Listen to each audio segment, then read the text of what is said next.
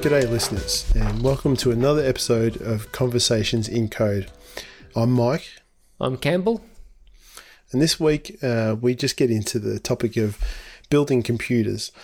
We talk about um, different use cases for the computers and why you might build different systems, um, desktops versus laptops, and some other form factors. We briefly go into some of the stuff that's been happening around ARM and a little bit of advice to others. So hopefully it's an interesting topic for you all, and um, with with that we'll get into it. G'day, Cam. What have you been up to lately? Oh well, I'm just taking some time off over the, over the holidays and um, doing a bit of bit of Emacs coding. I've uh, submitted quite a few packages to Melpa, and so they're yeah they're waiting on review and stuff. But You're yeah. really getting into the Emacs thing, aren't the Emacs and Melpa thing, aren't you? Well, I had a whole lot of stuff in my personal configuration, and I just thought it was silly. Like some of it was fairly significant, and so it was like I should just extract it out into packages, and then once it's in a package, Hmm. Yep. yeah, why not let other people use it too? Yeah, yep. Oh, it's good. Yeah, so yeah, doing that, and um, so that's mostly done. I'm I'm not not doing too much more with Emacs at the moment. Um, what else? Well, following on from the bees that came down from the chimney, um, it seems when you move out of your house, other animals move in. Um, so these there's birds that uh, live outside uh, our bedroom window, but they're sounding particularly loud recently, and we've found that they've actually moved into the wall in the bedroom where there's a sort of air vent, and so they oh. they must be nested in the wall, and you can hear them like screeching in the morning, really like as if they're in the same room. It's yeah. quite loud. Yeah, it's something about your place. It's just really blending into nature, isn't it? Yeah, it's like it's an old place, and and and again, you know, as with the bees, I don't just want to like put poison up there and mm. just you know, I mean, I'm not that nice a person, but like I just don't just want to kill the birds. It just feels pretty mean. I mean, you also have the problem of dead birds in your wall then too, so yeah, yeah, which it- can't be yeah, a good thing. Yeah. probably doesn't smell great. So Yeah. um, yeah. Anyway, um, have I have to? So then I have to buy a ladder, like a really really tall ladder, like four meters or something, so. Yeah, I can go you- you- look- outside. Like you say, it's an old place. It's got quite high ceilings. Yeah, like- yeah, yeah. So, yeah. Um, so I need to buy a really big ladder so I can go outside and get to this vent right up the top, Hmm. um, and then yeah, try and like replace it and cover it and get the birds Hmm. out and yeah. So that's um, what I'm looking forward to on the holidays. That all that all sounds very dramatic. Yeah. Well, hopefully it's not too dramatic, like uh, I Yeah. fall off the ladder while I'm trying to replace the vent or something. But yeah, yeah. Let's hope yeah. not. Um, and I thought it's worth mentioning, um, just a follow up from last week. I was saying that it was nice that uh, Microsoft Teams gave people a bit of insight into what each other are doing, but it seems that the a lot of people on Twitter got enraged by this feature because they saw it as a way for managers to to nitpick over who was doing the most work and who wasn't, and sort of as if they're going to like fire people or promote people, like just look at these statistics and and use that as a way to like like instead of seeing if people are actually doing good work, just use this as like a a way to get statistics on there. Um, So that's a that's a conspiracy theory as far as you're concerned. well, or- it was.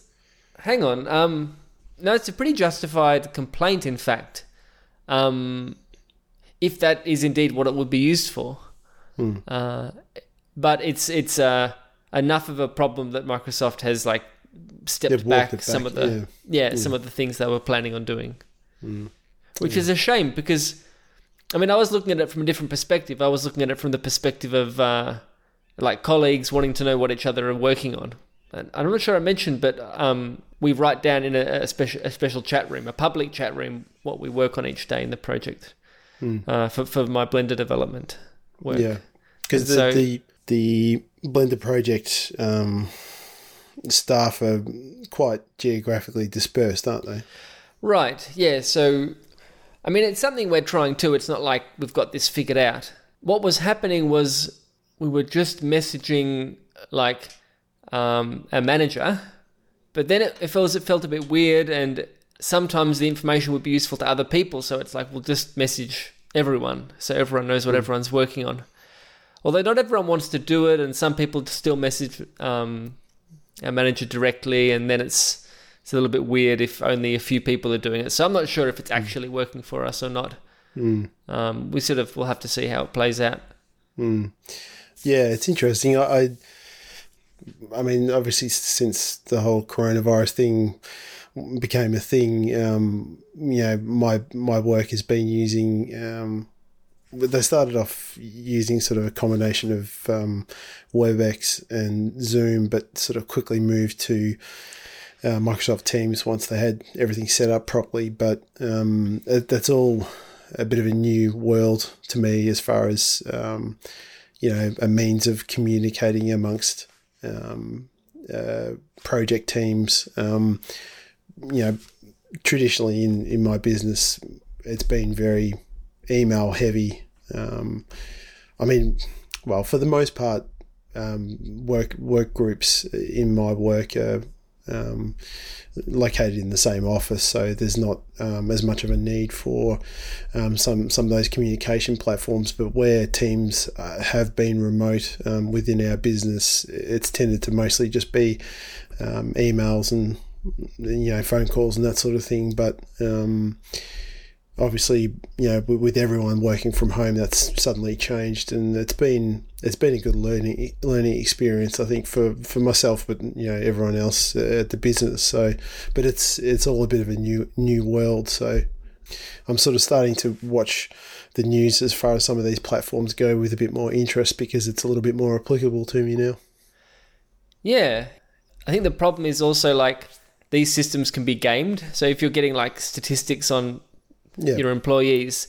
You know, if if they get like a, a, software that gets to waggle their mouse while they walk away and have a cup of coffee, like that means they're mm. working. Therefore, well, mm. like, but even if even if it's not like that, maybe they're just not concentrating on their work and they're listening listening to something on the radio and they're waggling their mouse and they know that that makes it look yeah. as if they're working. You know, yeah. like, however, and I'm just making this example up, but however it tracks whether you're working or not and how long for Mm. Um, these kinds of systems are sort of approximations, you know, and yeah. I, I can understand if someone felt like their chance of a promotion or just being fired or whatever was based on some sort of stupid algorithm. Yeah, like, but worrying about that sort of thing is, you know, uh, can potentially be a serious psychological burden, you know, if, if it's if it's a real stress to you, you know. Yeah, yeah, and it's a little bit to do with job security too. Like if you feel secure in your job, I mean, you're lucky. Not everyone does. So, mm, yeah. you know, if someone isn't secure and they know that they're being monitored in, in this by a computer program that's going to spit out some numbers, like I think, mm. I think it's pretty justified. Um, yeah. And I think it's possible. I mean, look, I, I don't I don't know this stuff firsthand, but I can imagine it's possible that lazy managers could just look up some statistics and then think they're making decisions and doing their job when they're really not understanding what the people who are working for them are doing and not taking the time to, or interest to, yeah. to follow what they're doing. Yeah, for sure. I guess we sort of veered off into a different track. so anyway, so what have you been up to? Um, uh, actually, today I've just been spending a bit of time. Uh, my my wife took the kids off to to to go to a a uh, church service. We the church that we go to, they're finally starting to uh, do in person services now. I mean, you've got to register um, to get along to the services because they've got to control numbers and all that sort of thing. But we're in a pretty good place um, now as far as coronavirus goes in Victoria, Australia, and um, we've yeah, we more should, opportunity. We should mention like it's pretty much been eradicated. Yeah, yeah. Like, as far as we know, so yeah, so things yeah. are opening up for us at the end of 2020. That's right. And yeah. um, things are going back to normal ish. Yeah, yeah, yeah. So, um, I, last time I checked, there's there, there, was a handful of active cases in Victoria, but they were all um, limited to uh, uh, quarantine locations for uh, new international arrivals. So there's no there's, there's currently no active cases in the community, and it's been like that for quite some time now. So we're in a pretty pretty good place as far as that goes. Um, so, like I say, um, for the past few weeks now, um, our church has started doing um, services with registration, and so yeah, my wife um, took the kids this morning. I'd, I'd usually go as well, but um, it was a bit of a chance for me to uh, get a bit more work done on the, the cubby house that I'm building for the kids at the moment. I'm um, I'm trying to finish off a part, sort of an extension to the, the main structure that's a, a big sand pit. Um, and the idea is that ideally we'd like to try and have it so that I can have some sand, have it all finished and have some sand ready to dump into the sand pit um, on the night of Christmas Eve and have it there ready on Christmas Day to surprise the kids. Don't don't tell them. Um, so yeah, so we'll, hopefully we'll be able to uh, sort it out to, Yeah. to to manage that. So that's been a bit of fun. For people listening in uh, the other hemisphere, we're in Australia, so it's really hot, sunny Yes, day, yeah. Christmas, so you can get the hose out and the kids can run around. And Yeah, that's right. yeah, that's right. Should be good. So yeah, um, so th- there's that. Um, and apart from that, as far as um, computer stuff goes, I've I'm, I've been spending a bit of time recently um, further developing my Ansible uh, configs. Um, I'm sort of going through this process of um, inching closer and closer to having a uh, having an Ansible configuration that reflects all of my uh, current um, main workstation uh, setup, such that I can just one run a, a one-liner um, Ansible command to to pull down that configuration and provision a, a new machine and set it up almost exactly like my uh, my current workstation. So um, I'm making a few strides as far as that goes, but it's a uh, it's a big job, but I'll get there. is this something other people would ever want to use, or is it Um, just is it so specific to you that it's like no, it it's um, what what I'm thinking as far as that goes is the the state that the configs are in at the moment. It's not sort of um, appropriate for public consumption. It's not it, partly because there's you know a bit of sensitive information in there, but also partly because you know it needs a, a lot of because if, if I was going to uh, publish anything like this, which I do intend to do at some point, I want it to be um, primarily an educational experience for anyone having a look at it, and so it's important to um, to to write up those configs in such a ways that it conveys you know those educational lessons as as directly as possible. Um, uh, at, at the moment, it's it's not the the focus is not on that. The focus is on just getting it up and, and working the way I need it to for my own machines. But once I've got it to a state where it's satisfactory as far as that goes, I'm hoping to be able to then look at putting a bit of, a bit of time into probably sort of um, doing a, a fork of, of that repo and and re sort of redesigning it um, to take out the sensitive information and um, make it all you know well commented and, and logical. yeah, that makes sense. You just want to put a, a good reference for other people to to be able to understand what's going on. Yeah, that's right. Yeah, Yeah. yeah. Alrighty. Anything else, or should we get on with things? No, no, let's get on with it. So today, um, we just thought we'd have a bit more of a, a casual chat about um, our thoughts and experiences as far as the topic of uh, building computers goes. Um, I know for myself, I don't have a great deal of experience with, with building computers. Um, when when I was a kid, starting off with you know tinkering with with computer computer stuff, electronics, and that sort of thing. This was back in the days of probably. I, I really started to get more interested in it around the time that you had. Um, Probably really 486 machines being prevalent. Um, So like and then- 96, that yeah, mid mid nineties, something Yeah. like that. Yeah, um, I had a bit of exposure to a couple of earlier type of computers, but um, not not in a in a big way. Um, but I'd probably say that in terms of my own experience, you know, by the time you you got past you know the first couple of revisions of the Pentiums and that sort of thing, and then you get to the the Intel Core i3, i5, i7 machines, it started to get a lot more murky for me. I had a lot of trouble, you know, um, getting a good understanding of you know what the actual performance differences were and sort of deciphering all of the marketing speak and that sort of thing for that sort of hardware. So it got to a point where I just sort of resigned myself to.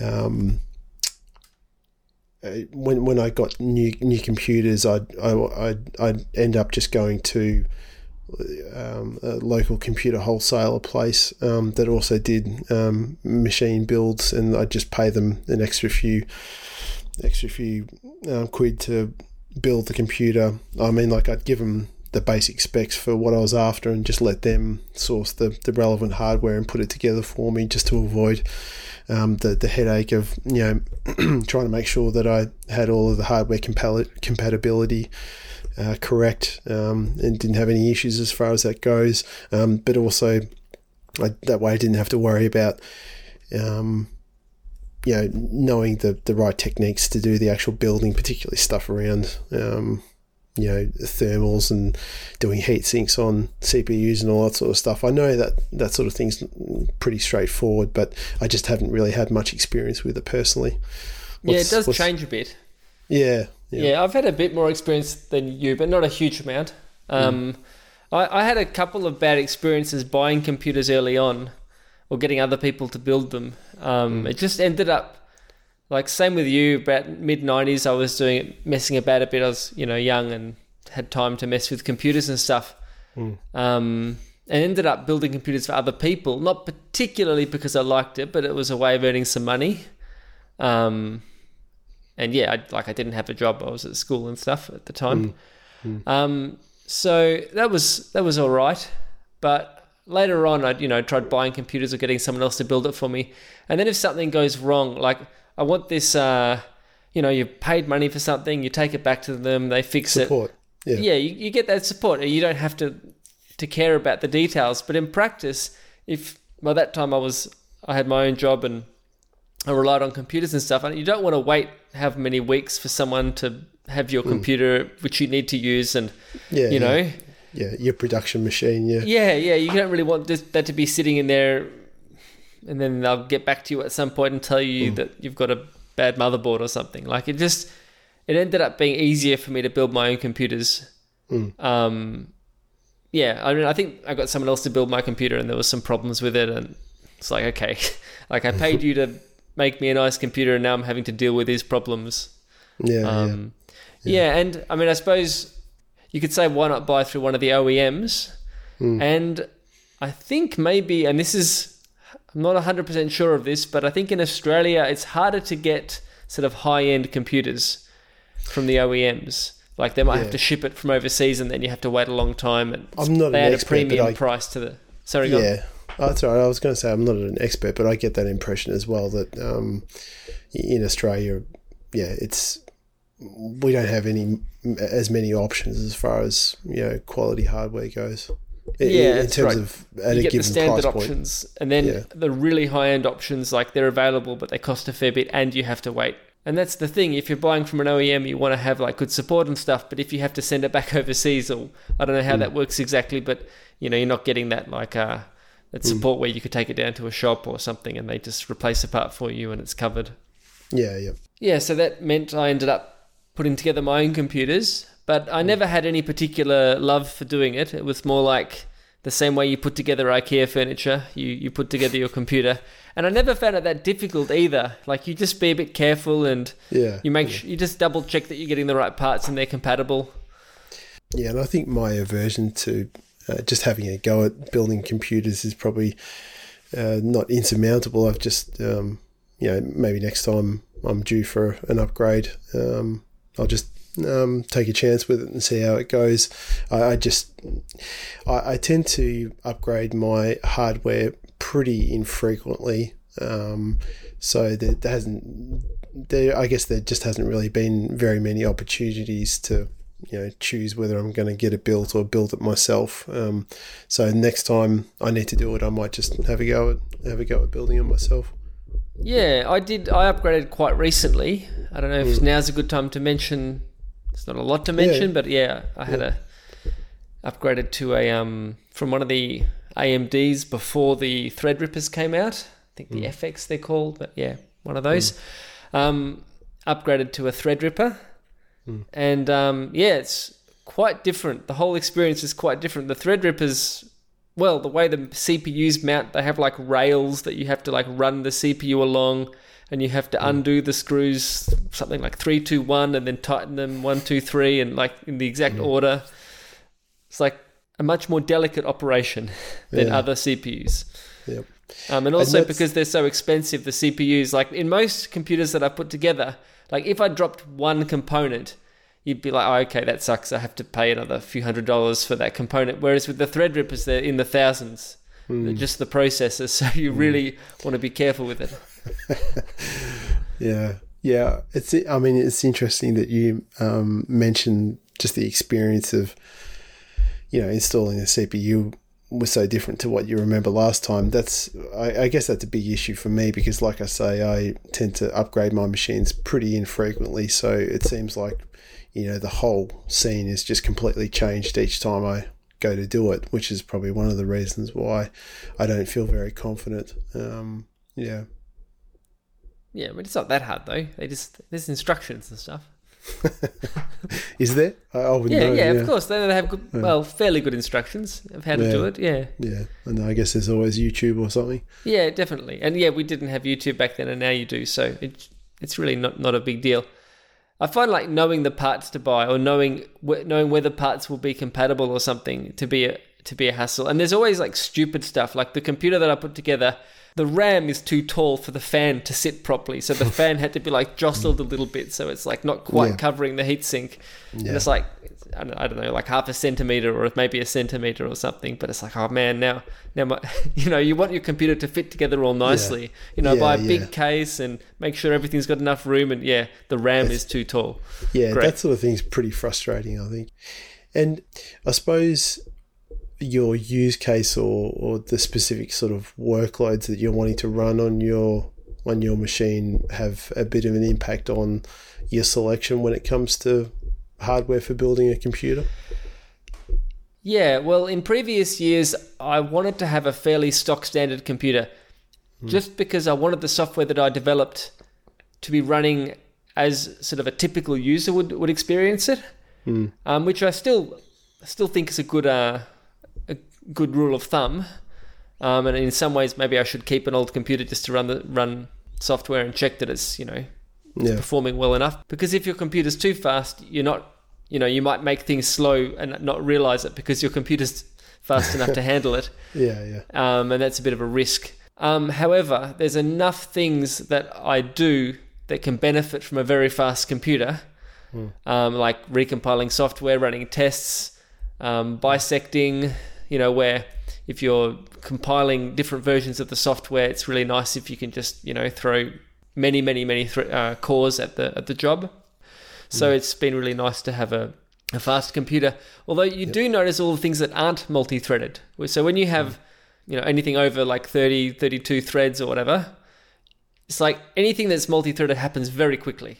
So hmm. not instantly, but sometimes it appears to be instant. Like I wanted to do all these things, bam, done, and then it hmm. just sits there, that one single-threaded thing, just like, and it's not hmm. even particularly faster than my old computer, which was like eight years old. So yeah, you just you just sort of sit there watching single-threaded tasks, and then everything else just happens really quick. Is it relatively frequent that you find that certain things aren't um, optimized for multi, you know, multi-threaded operation? Yeah, yeah, no, loads yeah. of things. Yeah, okay. Like even most things, um, and even software, like compiling software. Hmm. So I've got um, it's at 32 cores, 64 threads, so like 32 real cores. I had the impression with compiling source code that you could pretty much just throw all the, you know, the object, the C files or C++, you know, create object files, but it doesn't seem as threaded as I actually expected. So it seems to not, you know, um, use all the cores when compiling quite a lot of software. Um, yeah. So ru- running tests is an example that works pretty well, though. If you want to run tests and the, the, the tests happen to be all able to run in parallel, you can actually run like, you know, 64 or 128 jobs at once. And it's, it's pretty nice. Forgive my non-developer questions, but like when you're talking about um, testing software builds, what, what's the actual work being done in those tests? Is it um, Do you mean running tests or testing Yeah, like when you're running tests, what what's the computer actually doing? Like, is there like a quick explanation, or like sure, is it- sure. is Well, it I mean- sort of is it um, testing inputs and outputs or something like that, or like I mean, the sort of tech nerd answer is well, it's the test whatever you ask it to test, and you can test Right. anything. yeah, but yeah, okay, I'll be a bit more concrete about that. yeah, So there'll be um, like effects, like filters, um, or mesh modification operations that are being done, and we might just want to test that they don't change. So it's a fairly uninteresting test, but you might have a like you might say uh, cut one object into another object and subtract the volume from it, like a Boolean hmm. operation, and then you might want to hmm. say, well, I want to test that the object coming out is watertight, as in it doesn't have holes, hmm. gaping holes yeah. in it, and that it has the same the volume that you would expect from such an operation. yeah, yeah, yeah. And then that's that's a test, and you can say whether that passes or fails. And even if the actual method changes, or if the you know some details change of the operation, it could still pass the test. Mm. You know, other tests are a bit more stupid. You might just test that you have a certain output and compare it with a, a known existing output that's correct. Yeah, yeah, sure, sure. But for those tests that are like um, looking at doing transformations to meshes and that sort of thing, isn't um, isn't it uh, the GPU that does a lot of work in those sort of situations, or is it is that the CPU? No, well, in this, in our case, it's the CPU. But for rendering, there's GPU rendering, and um, yes, that can run tests. And in fact, that's an area where you might not want to run a whole lot of jobs at once because you can't necessarily run all the GPU jobs at once. But that's a Yeah. sort of a separate issue. Yeah. Um, there's there's ways around this to manage that particular problem. Yeah, yeah.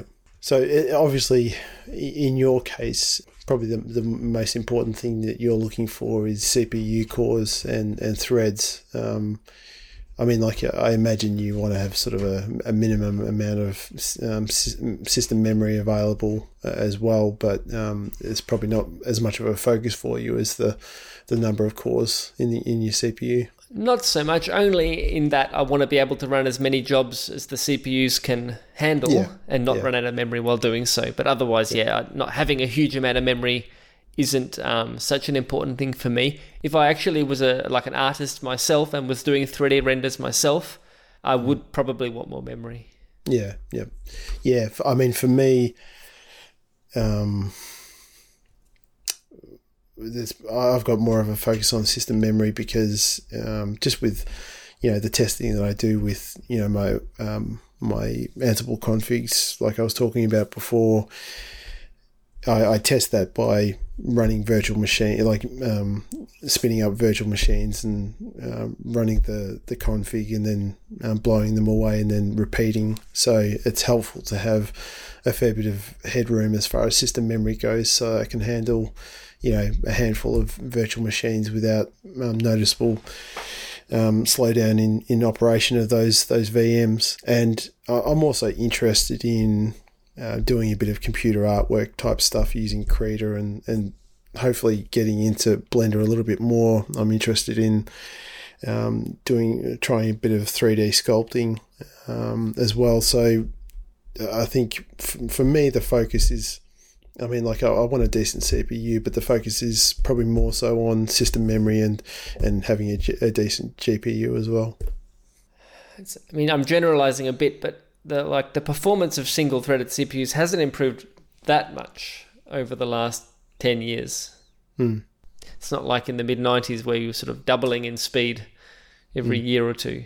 You know, it's it's probably a bit of a sidetrack Uh, with all the news about um, Apple's new custom silicon. Is is there significant importance um, to the Blender project um, around that that news and you know potentially using those machines for running Blender? Is that something that you guys are focusing on, or Okay, well, I'm personally not a Mac developer. We were hmm. offered development machines. I think some of our developers were working on it. Hmm. And sort of the boring answer is that there weren't really very many changes at all that need to be done to Blender. yeah, okay, I, I think it was possibly none or like a few hmm. changes to the build system, like almost nothing, virtually nothing. And keep in mind, Blender ran on ARM already, so it wasn't yeah, like okay, okay, yeah, on Linux at least it ran on ARM. Um, The actual changes were mostly to do with third-party dependencies. Yeah, I, I wasn't aware that um, it was it was already running on ARM. Every now and again, we'd get people on our forum saying, "Oh, why don't you run Blender on a Raspberry Pi?" And you know, you can have you know a hundred Raspberry Pis or whatever, and make an awesome render farm. Hmm. it really doesn't work that way. Um, I mean, you can if you want to render sort of bouncing balls or some very very simple animation that doesn't require a lot of memory. Then yes, you can do that.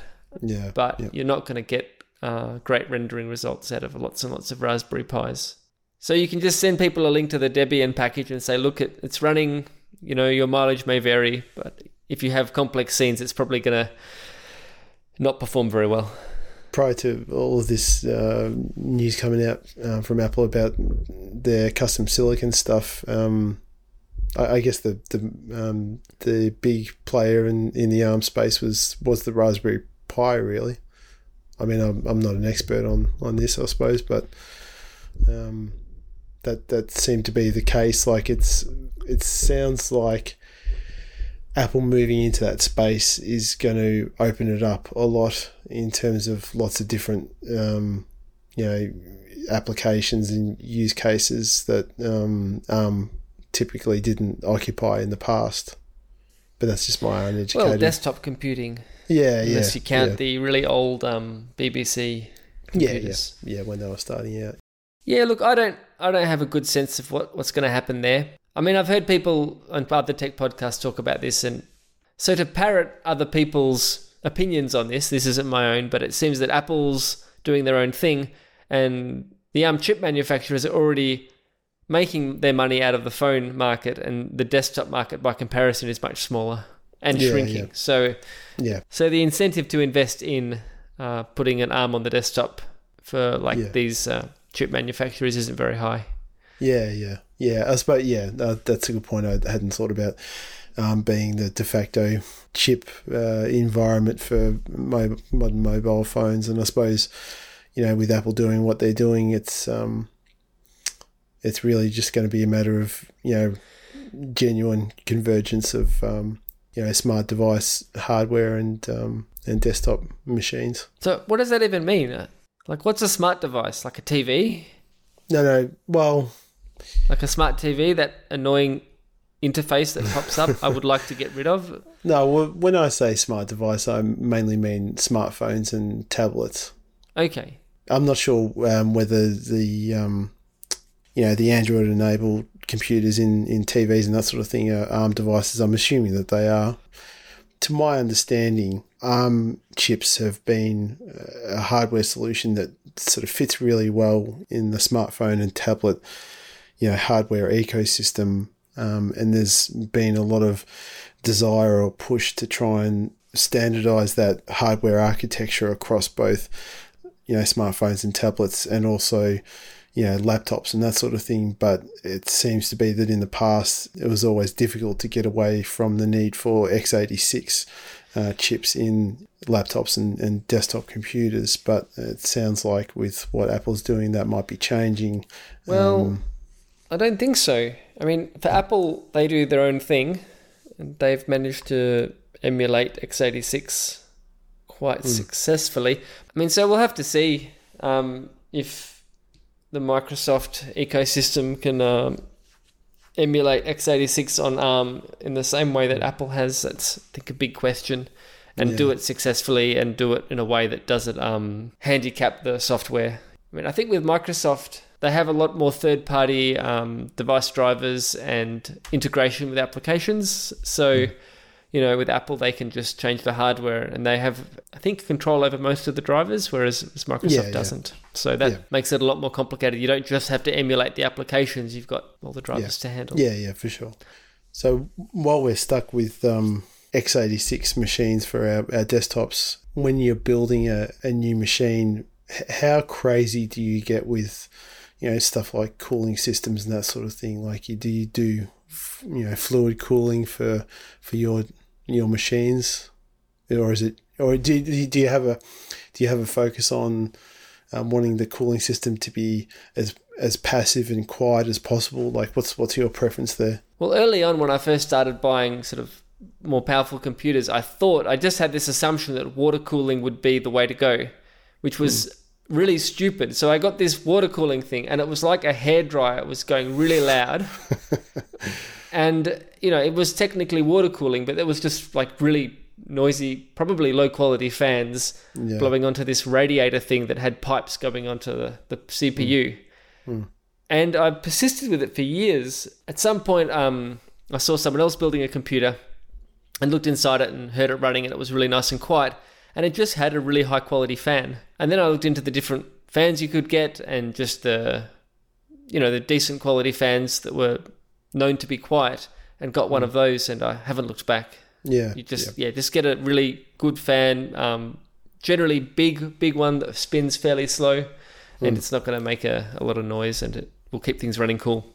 Yeah, and it seems like there's lots of uh, just little things that you can do to um, really increase the, or sorry, decrease decrease the um, the machine noise from a computer if, if you're that way inclined. Like just little things like uh, using r- rubber mounts for for the system fans and that sort of thing to avoid, you know, the vibrations from the fan um, transmitting into the into the case. And I haven't you know, been able to focus on that sort of thing because I, like I say, I haven't um, built my own machines from scratch. Um, but if, if I was going to do that and build something from the ground up, I'd probably, yeah, put a bit of focus into just trying to do those little details to, um, to, you know, try and minimize noise as much as possible. Yeah, I mean I've done that, but it's not like you have to care that much about it. You just buy a case that's known to be quiet. There's like lists of cases that are known to be pretty quiet, and you pay a bit extra, but they're not that expensive. And then you you know buy a fan that's known to be quiet. So it's not like you actually have to put that much effort. You just have to pay a little bit more for each component. Yep. Um, and I should just mention maybe a correction or clarification, like before talking about liquid cooling. I'm sure there are liquid cooling setups that are that are good. I just probably got the fairly cheap one. Yeah. However, it doesn't really seem like it's necessary. Like in, unless you're doing something. Well, I don't know. I mean, you, I can Yeah, put I the mean, CPUs 100% for a long Yeah, time, and it, it's not Yeah. overheating or anything. So a fan seems sufficient. It comes back to your use case and, and the workloads that you're trying to put through your machine, you know? Sure, like, but I'm I'm uh, talking about running 100% of the CPU like for a long period of time, and it's not overheating. Well, my understanding is that, and I'm not I'm not a gamer, so I don't know, but my understanding is that, you know, if you're seriously into gaming on on desktop PCs, then um, you you need. You know, you need some high quality hardware in terms of both the CPU horsepower as well as, as your GPU. But I guess Um, the issue is with gaming, you, everything's running hot. yeah, so it's right. the GPU and the CPU, and yeah, so yeah, it's not just you're not just running the CPU at full speed. Yeah, and I mean, like, and uh, you know, fluid cooling systems. I think the the advantage that they have is that if you're in a situation where you know multiple parts of your machine are, are uh, all running hot at the same time, uh, that's where they make the most sense because you know they're modular and you're able to, you know, cycle it through you know um, cooling blocks on both the CPU and the GPU and all the rest of it. So I can see how um, it might not be, you know, those sort of cooling systems might not be necessary for, you know, development development machines. Um, but yeah, that there's certain situations where they might make more sense. And like you say, your bad experience with the the one that you had set up was probably. It sounds like it was mainly due to lack of quality in, in the cooling fans on the um, like the radiator part of the system, sort of thing, rather than anything else, really. Yeah, yeah, but it was really loud, and I just got used to having a loud computer and putting like headphones on, and Yeah, yeah, yeah, working around it. Yeah, yeah, it was, but it was not good, and um, Yeah. I regret doing that. So, would you have any advice for for people looking to build a new machine? I mean, just don't go cheap on everything. Like, if you Yeah. want to go cheap on everything, probably just buy a pre-built computer. When you buy cheap components, like even things that you might not think of as being important, like power supply and and fa- as I say, fans and and a case. Like having a good case will make it run quiet. Yeah, Um, you know, just and it also makes just replacing hard drives and stuff easier. Like and and installation easy. Although you only install stuff maybe once, so it's not necessarily such an important thing. But um, yeah, just I just find that getting better quality components, even if it's not the you know the top end, um, it makes the whole thing a better system. And Yeah. uh, like early on, I used to just skimp on everything except for maybe the CPU, RAM, and motherboard, and everything Yeah, else was super cheap. Or Yeah. graphics card, I should say too. Yeah. Um, whereas now, I just yeah get good good quality case, good quality power supply. Yep. I guess you're just uh, de de risking uh, the whole build process and you know the potential to have problems like you know hardware not being able to fit around e- each other um, if you just put a bit of extra cash into getting good quality components for everything and like you say you get all the all the extra little quality of life features with those good cases the you know the noise um, dampening panels and you know good mounting systems for fans and filters and all that sort of stuff. And that's that's just the case you know and obviously the there's um, there's value in getting good quality power supplies especially if you're um, if if the hardware inside the machine that you're wanting to run is um, you know is powerful you want to make sure that you don't have any problems you know delivering to that hardware so yeah yeah, and makes if you get a good quality case and power supply, you can probably use it for an upgrade cycle Yep. as well. yeah yeah yeah true Um, yeah, and some other advice, and this is maybe just my experience, but consider buying local because I went and bought my CPU and I think motherboard from a just a, a local online store, like a place I trusted. But then hmm. I bought a few other parts from Amazon, and they took like months to get here. and so I was just like, my Threadripper was just getting used as a doorstop for quite a while because I had to wait for like the power supply from I don't know some random country, and it was just being like on a shipping container somewhere. yeah And so it would have been much better if I just bought everything from this one local place, and I would have had my computer much much quicker. So if you're impatient, make sure you buy local. Yeah, yeah. I mean, assuming they've got all the parts and the rest of it, and th- these Yeah. guys would have. Yeah. uh, Other advice? I'm just thinking. After saying not to use Amazon, Amazon has quite a nice uh, feature where it's like you know it'll say like these components are often bought with this, that, and the other. And that's interesting to know because if it's like this CPU is often bought with this other motherboard, yada yada yada, it's like okay, you know, lots of people have that CPU and that motherboard, Yeah. probably, Yep. and the chances of them working well together are pretty good. Yeah, no, that's a good tip. And one more piece of advice: Yes. don't trust the speed on LS CPU. It lies. I, I installed my CPU and it gave me this. I can't remember, but it was a very. It was like significantly slower than what I expected. I was totally confused because like you couldn't even buy a CPU that was that slow. So I just assumed that the motherboard was somehow underclocking it. So then I was trying to overclock it. Then it was telling me like I'd void the warranty and yada yada yada. And so I was like, oh, I don't know if I want to do this. And I was like trying incremental overclockings, and then it wouldn't boot. And anyway, it turns out that if you just um, use a CPU monitor that actually tells you the frequency of all the cores, you can see the actual frequency, like the actual um, speed that the processors are running. So instead of looking at the measly number that LS CPU is showing you, actually run a benchmark and um, you know monitor the speed of all the cores, and yeah, that'll tell you how fast it's running. And when I did that, it showed that it was running at the speed that it was supposed to. Mm. So I can only assume that there's like some low clock rate that gets scaled up when um when the CPUs are Yeah. under load. Yeah, I mean, like LSCPU must be pulling in like like metadata for the um the hardware or something like that, whereas the benchmarks is actually measuring actual performance or something. Yeah, it's something like this. But even the metadata doesn't seem right. I mean, who knows? Maybe it's well. Anyway, I, I don't know Hmm. Yeah, why who that knows? would be. Yeah. But it's it was lying to me and made me worried that I had a slow CPU. Yeah, but you don't you don't have a slow CPU. No, Okay, that's good. thank you, Michael.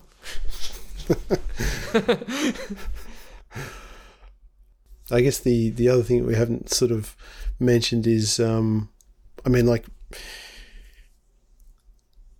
you know, that there's all of this stuff around, you know, building desktop PCs, but um, if you're, you know, shopping for a new a new workstation computer, you, you might not necessarily want um, a desktop um, a desktop rig, you might be interested in, you know, you might be mobile, you might be interested in going for a, a laptop, or you know, there's other more modern form factors of um, of computing device. Now you've got stuff like the the is it Nvidia NUC? Or no, is, is it NUC? It's Intel. Intel, Intel NUC. That's right. Yeah, um, and you know the GPD Pocket, which I understand is sort of like a, a modern version of the old um, uh, NetTop computers. Um, which I'll note, I still have a NetTop computer, an original um, Asus IA, uh, EEE PC. Um, it's got um, oh, what is it? It's an Atom processor with one gig of RAM, system RAM, and it's it's very useful because I mean, like I sometimes I just want a machine that's got like a I've, I've just got a basic Arch installation on there that's just running um, XFCE, but I spend most of my time in the terminal, and you know that's all the resources you need in that sort of situation. So, yeah, you can get um, depending on your needs from a, a computer, you know, you can, you can get away with lots of different things. So, yeah, there's there's other options there. Yeah, I don't have a lot to say about this. Um, the mm. NUCs look pretty nice, and if mm. I didn't sometimes need a good graphics card, I would consider using one. Yeah, but I mean, you, you have a, a laptop as well, yeah, as well as a desktop machine. Um, I actually gave it away. Okay. Yeah, I wasn't using it enough, mm. so I just yeah is that just because of coronavirus, or it, like will that change? Do you think in future? Do, will you need a, a, laptop again in future? There's been times when I've I've worked overseas, and it would have been good to have a laptop, like a, a really good laptop for development, and that's actually why I got it. But I used it so infrequently, and I don't travel mm. often, mm. so I can't really justify having a, a good laptop just for the occasions that I happen to go overseas and you mm. know there's a conference or something. Yeah. So probably not. I may get a new laptop at some point, but yeah, I have no intention of doing so in the near mm. term. I've got a, um, a ThinkPad T410, um, which I'm not sure what, what sort of vintage that is, but it's pretty. It's getting to be a fair old age now, but um, that's very useful for me. It came with four gigs of RAM, which I upgraded to eight, um, and it's just like a an early generation i5 processor. Um, but I'm just running Fedora Workstation on it, and um, it's just really, it's just a really solid little machine. I mean, not so little; it's standard size laptop, and you know that's what I, I use if I'm wanting to do a bit of you know work on uh, like while I'm in front of the telly or something like that. Um, and I just, you know, I just SSH into my, my main desktop when I'm at home. But yeah, it's it's useful if I'm out and about and I want to have a computer with me as well. So yeah, I mean there's in the past I toyed with the idea of rather than having a you know proper desktop machine, trying to get you know a really high spec um, laptop and, and that would be my main workstation. But you know I spend enough of my time at at home that it's not really necessary. And if I've got um, a decent desktop machine plus a laptop that's just a more basic um, bit of hardware, then that, that sort of covers my needs. So, yeah. Yeah, I personally like to get away from my computer and like spend time not thinking about work. So it's like it's a decision for me to just not have a laptop or a yeah. phone or anything like that and just yeah. get away from your computer and just not be not be online. Yeah, yeah, fair enough. So I like the idea of having all these different computers. Like, I've in the past I've had different computers all set up, but I only end up using sort of the best one anyway. Mm. So all the other ones just gather dust. So now I just give computers away once I'm done with them, or laptops yeah. or whatever. Yeah. Um, just so someone actually uses them. Give technology away. Yeah, that's a, a good note to, to finish on, I reckon. Yep. Alrighty. Thanks everyone for joining us for the conversation today. If you'd like to listen to previous episodes, you can find them at our website, which is conversationsincode.xyz. Uh, for any feedback, suggestions, or other thoughts, you can email us at conversationsincode at gmail.com. We'll catch you next time. See you later.